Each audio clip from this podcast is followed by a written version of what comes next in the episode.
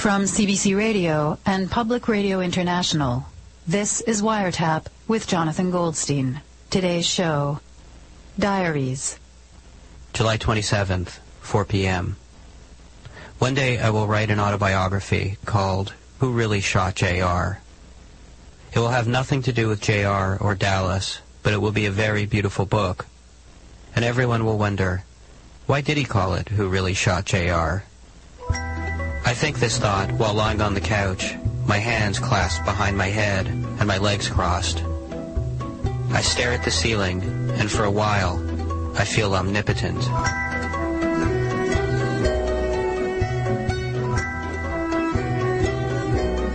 July 28th, 9 a.m. Zuzu, all of nine years old, has started this new thing where she walks around the apartment talking like an angry old East Indian man. Neither Hetty nor I know where she has gotten this from. When she does it, we call her Grandpa. Don't you talk back to me, she says. Get off the couch and get a job. Grandpa, I say, you have to calm down or you'll give yourself a heart attack. If I have a heart attack, it'll be your fault. She walks around the house, working herself into a tizzy about the dusting that needs to be done. July 29th, 8 p.m. I sit on the living room couch and worry about whether I made my last month's credit card payment on time. I'm pretty sure that I did, but I'm not certain. Hetty calls all of my worries bourgeois. She watches me from the kitchen as I chew the inside of my mouth. Finally, she comes over and sits down beside me. She does her Johnny imitation, her imitation of me. Woe is little me, she says. I am so sad. My mother has to work late, and I have to heat up my own fish sticks.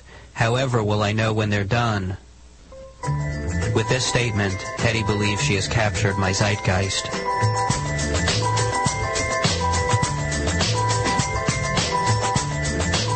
July 30th, 1 a.m. Hetty and Zuzu are talking in their sleep. It always starts at about the same point in the night. First Hetty starts in our room, and then as though responding, Zuzu begins from her room across the apartment. They go back and forth, having a conversation made up of grunts and grumbles, and then they stop.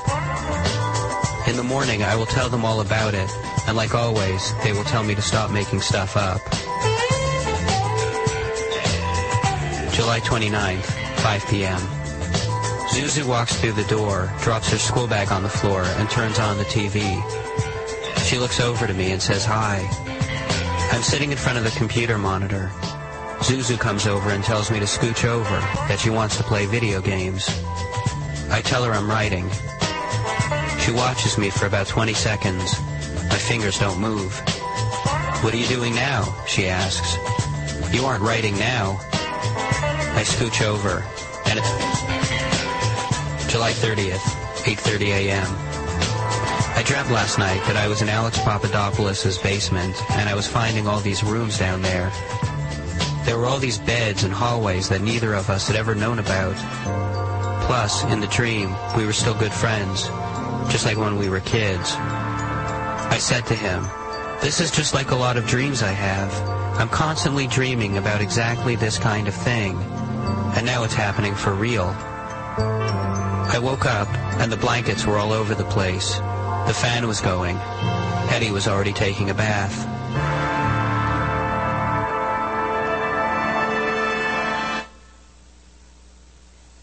July 31st, 11.30 a.m. I have to call Davy Rothbart up for the radio show. Davy runs a zine called Found because people find stuff on the street and send it in to him. People send in things like notes passed in class that say things like, Your breath stinks. What toothpaste do you use? Davy gets sent letters, notes left on windshields, to-do lists, and sometimes even diaries. I don't know. Yeah, it's pretty fascinating to see people when they're so unself-conscious what they write in their journals because they never expected anyone would see that. So they're really open and honest, and you catch them in very private moments. But to me, it's kind of riveting to, to read these and, and see what what's going on in other people's minds.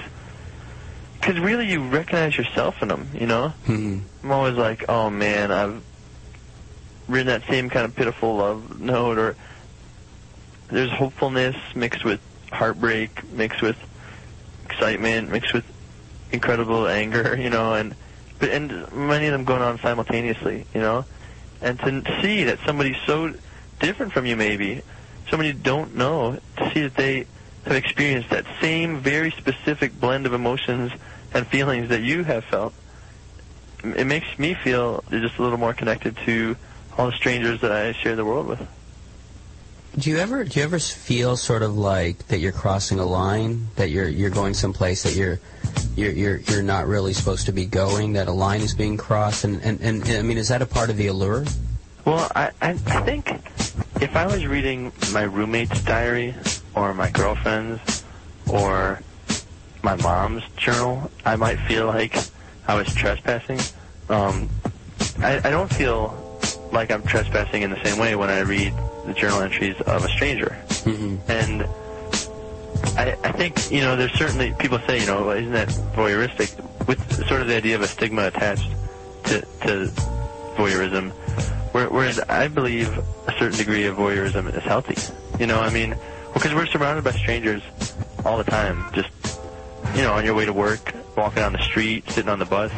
I think it's natural to be curious what other people's experience of, of being human is like.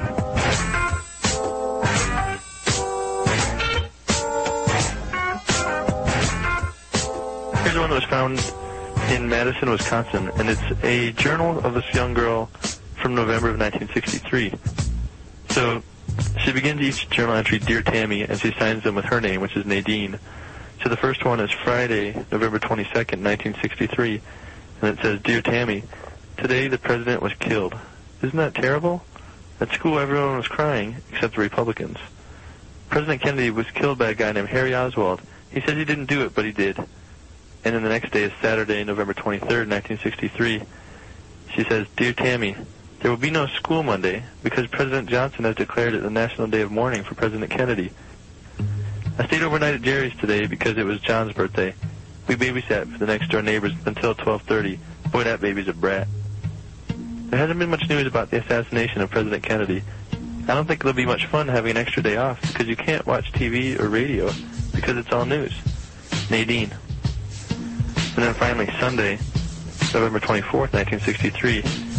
Dear Tammy, guess what? The assassinator got assassinated. Yep, Harry Oswald got killed. I think it serves him right. After all, an eye for an eye, a tooth for a tooth. Some people say he's entitled to a fair trial, but I think that would just waste more time. Why not get it over and done with?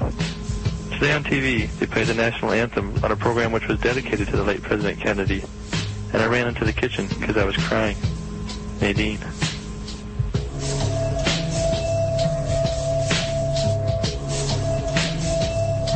Do you think, like what, like what also makes it so appealing is that there is something sort of unsanctioned or taboo about it. Like if you know, if a given diary was going to be published and you were allowed to, to read it, Right. it just wouldn't have the same kind of mystique. Yes and no. I mean, I'm fascinated by these journals that have come in the mail that people have found and sent in to me, and yet there's no chance of me getting caught per se. You know, the, the author of it isn't going to stumble into my basement and catch me reading it.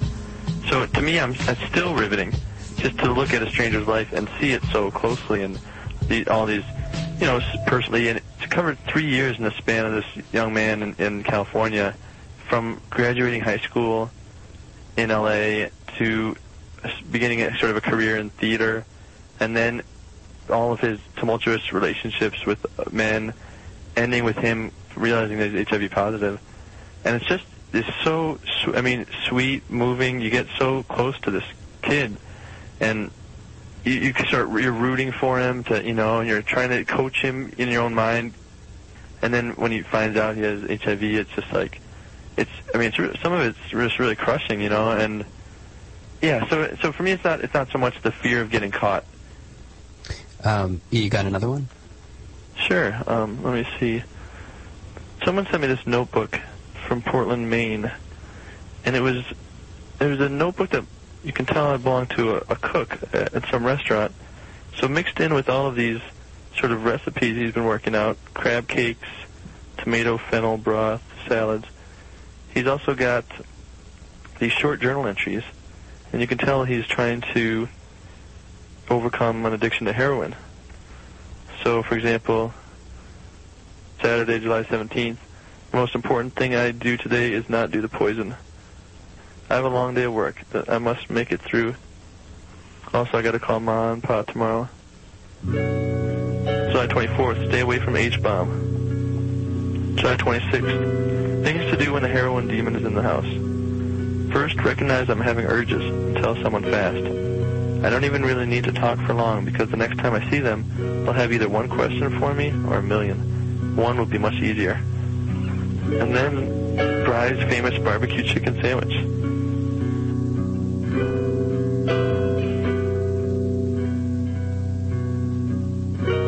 Have you ever um, read someone's diary that you weren't supposed to? Oh yeah, I've read my mom's. I read my both my brothers. Well, wait a second. Before you were making the point that you would you you wouldn't you wouldn't read your mother's diary. Well, uh, yeah, I I wouldn't now. Oh, some maybe, maybe I would. I wouldn't read my girlfriend's. hmm The reason I would read like, say my mom's journal or I don't know. You know what? It's just so interesting to watch somebody when they when you, they don't know you're watching them. Like, have you ever woken up in the room where your girlfriend is, and she thinks you're still asleep, and just to watch her move around the room, and something so simple as maybe she's watching TV or looking at a magazine or or drinking lemonade, but you you feel like you're getting to know them in a new way, and it's a really powerful and strange sensation, you know, to to see them what they're like alone in a room, you know. hmm And to me, that's what it's like to read the journal of like, say, my mom. When, when you when you would read your your mom's uh, diary, Yeah. was there a part of her that was revealed in the diaries that that that you, you didn't get to know otherwise? I guess you know what it was. It wasn't that there was information that was new to me, hmm but it was the voice that she used with the journal and with herself. You know, I mean, it's it was the the relationship she had with herself. Hmm. You know what I mean? hmm Everyone has this sort of relationship with themselves when they're alone. You know, and little things you might write in your journal, little like pep talks. You know, there's just a way a way you relate to yourself. You know, a tone that you use when you're around just yourself. And so to even just see the tone that my mom used in her journal, that was that that did feel like I was getting to know her or see her in a different way.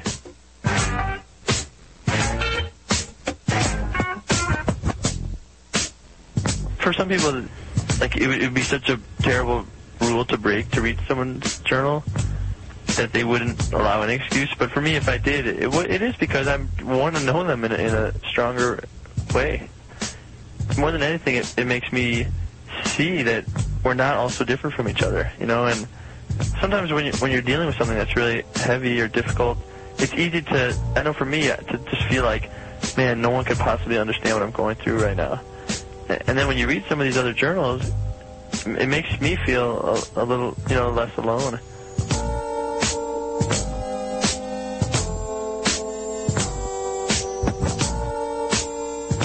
This is May 27th, 1983. I think I was almost 16. Well, it's really the 28th because it's 1 a.m. We just saw Flashdance. And man, could that girl dance. I wish I was really pretty. Really pretty, like that girl on the movie. Even though she was a welder. She was pretty too, but from the dancing. And I wish I could dance just like her. But my room's dinky, even with the bunk beds. I love rock. I love rock. I don't know what I'd do without rock music. Whenever Stairways to Heaven comes on, I have to make everything quiet to really listen to the lyrics. Then there's this song by Asia. God, it makes me shake and it scares me. And I want to actually make myself cry because I feel so sorry for the guy in it. Richie's coming down for the whole summer and I want to be with him. Be, be with him.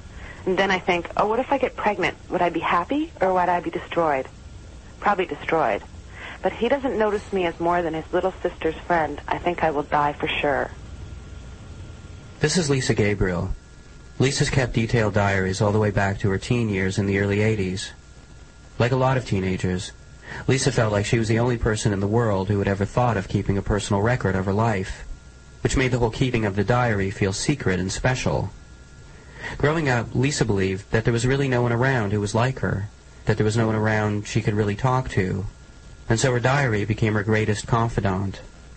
But what she didn't know was that there was someone close by, like same bedroom as her close by, who was also keeping a diary, a diary that contained a different version of events. Here's Lisa again. I'm going to start right from the beginning. The very first paragraph that I ever wrote in a diary it was December 25th, 1981. And how old were you? I would have been 13, I guess? 14. It says, this is Lisa Gabriel's journal diary. Right now I'm in my fourth month of high school. Many things happened, which I am going to state here. First of all, I attend Belle River District High School. The main reason I wake up at 6 o'clock every morning and take pains with my hair, makeup, and clothes is one reason. Mark G. When I first saw him three years ago, I guess right then and there I wanted to get him. Oh, look, Sue's bitching to go to bed. Susan. S- Susan's your sister, Susan. Yeah, Sue. For 18 years that I lived at home, I shared a room with my sister, Sue. And she's 18 months younger than me, which made no difference when we were 6 and 8 and, and 7 and 9 and, you know, 8 and 10. Uh, and we were fairly inseparable when we were little girls until um, high school. My sister and I drifted apart almost overnight. She never knew I had a diary. None. I and I had no idea she did either. All these years of writing and and everything, I had no idea. Yet you guys shared the same room. Same room, yeah.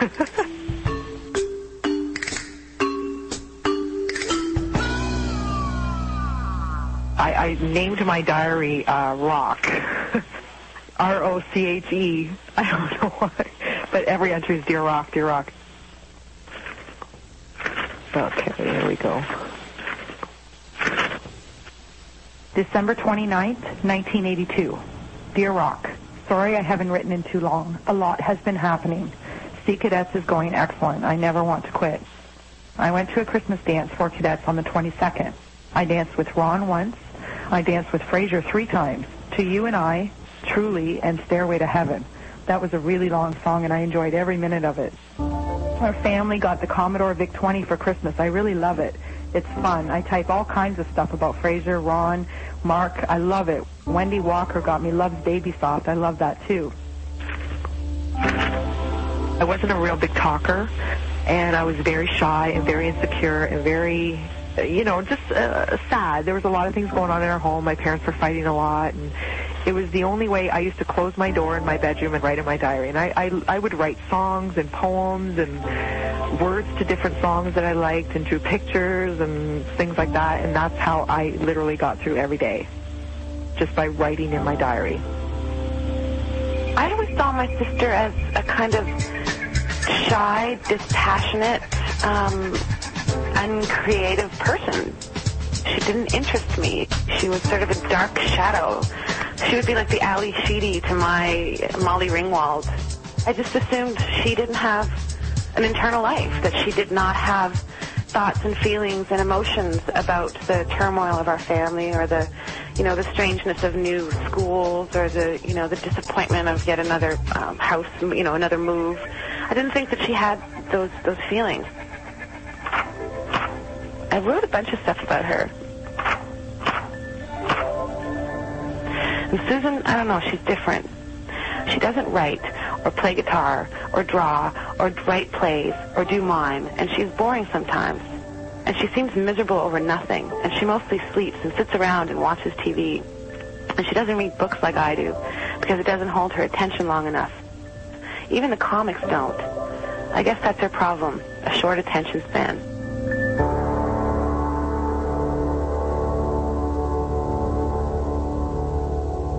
Her personality just developed in a completely opposite uh, direction. I went into, you know, clothes and boys and music and partying and uh, shoplifting and hitchhiking.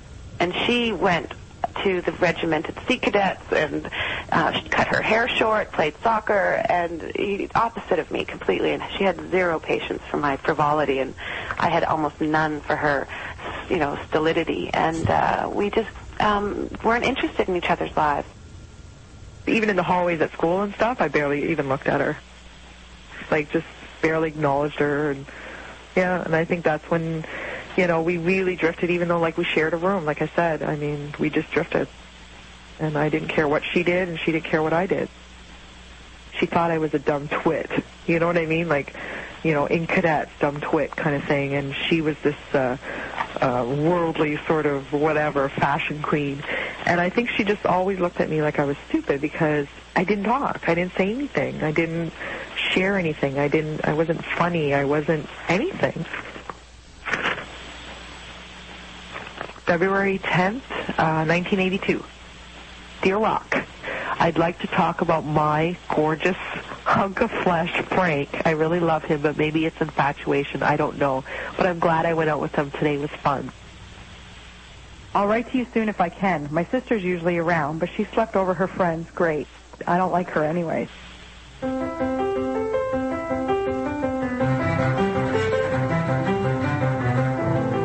Before my parents split up, I just started to disappear. I just stayed away from the house.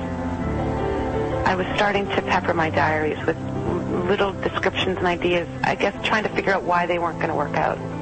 I knew it. I was young, I think 14 to 16, that their marriage just started to spiral down, and and uh, mostly I would distract myself from their pain by writing um, about boys and, and cars and whatever I could to not think about um, how sad our home life was becoming. And I, I, could, I remember times when I would be furiously scribbling in my journal, you know, I love Mark, I love Mark. Jesus, I wish they would stop fighting, as though they were interrupting my concentration. Hmm. Got to the point where I wasn't thinking or concerning myself with the falling out of their marriage. It was just like, shut up, I'm trying to play guitar in the bathroom. shut up, I'm trying to, you know, um, write in my journal in, in my bedroom. And then I just started to disappear. I just stayed away from the house.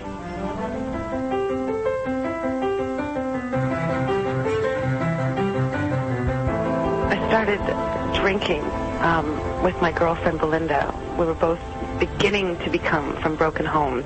Our parents were both fighting quite uh, significantly. This was March 1983. So you were like 15? Yeah.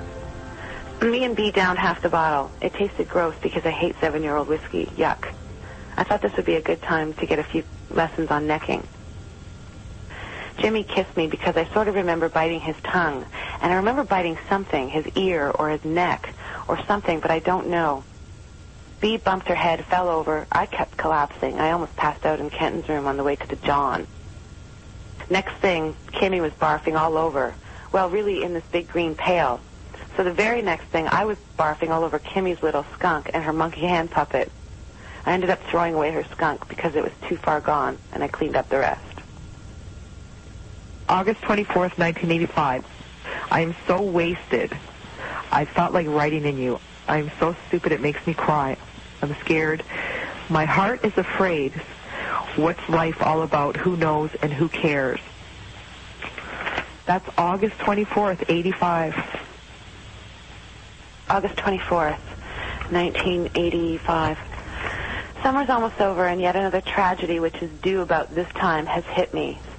Here's what happened to me all in one day. Number one, Dale didn't call, but I really didn't expect him to. Number two, my parents are splitting up soon. Number three, worst of all, we are moving, but I don't know where. My mother thinks back to Windsor at my grandparents' house. But my dad isn't moving there, so he is getting an apartment in town, and I'm going to try to live with him because he's going to live in Belle River. And that would be great. It's just my mom won't like that idea very much, and I know she won't give me up that easily. God help me, I need help. I remember writing a lot about why doesn't somebody leave or why don't they just split up? They fight so much. I'm so sick of it. You know, please somebody just leave. And then he finally did. I used to come home from school every day and I used to go down in the basement and we had a record player and I would play the same record over and over again. It was Dan Fogelberg um, over and over again, over and over again, and cry and cry every day. And my mother never once came down or never wondered what I was doing, nothing. And uh, I remember my dad came down. It was grade, I think I was going into grade 9 or grade 10. And he said, uh, he said, I'm going to leave now. And I said, I know. And he said, um, you know, I'll call. And I said, okay, whatever. Like it was just kind of like, whatever. And, uh, I mean, it wasn't a shock to me, but I just think, I just wanted him to go. Like I just thought this was time for somebody to go. And I remember he just left. and we barely saw him after that. And I never wrote about it. I, I don't know. I wrote about everything before and everything after, but nothing about that day.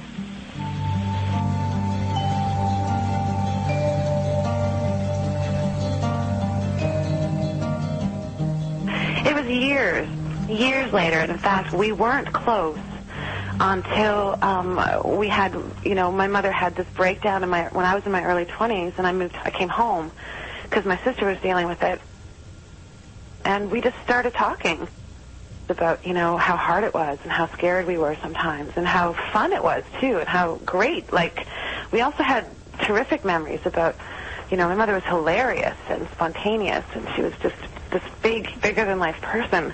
And my dad was very sweet and gentle, you know, but they just had a rotten marriage. So we would have these great chats at the lake, smoking cigarettes and just catching up. And uh, and then we started talking about, you know, our diaries. And mine were back in Toronto, and she started showing me hers, and I couldn't believe it. Because you didn't you didn't know that she had been keeping diaries. Not only that, but I couldn't believe what she wrote about.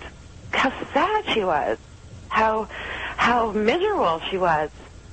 How how miserable I made her.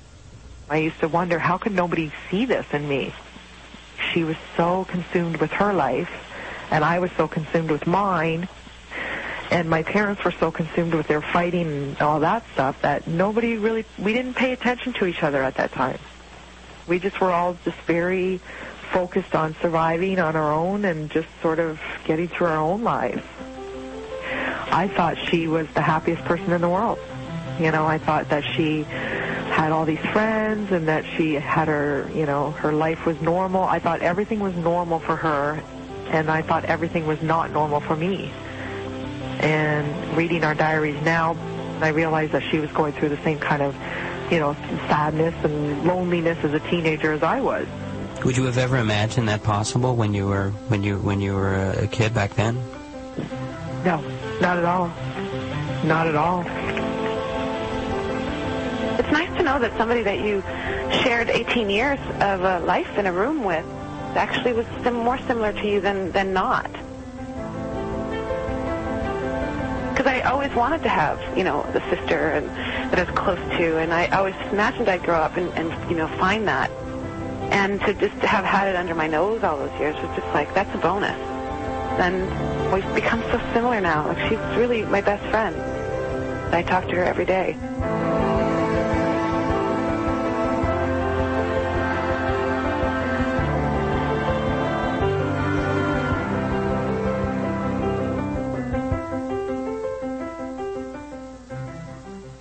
Voices you heard in part two of Wiretap were Davy Rothbart of Found Magazine and Lisa and Suzanne Gabriel.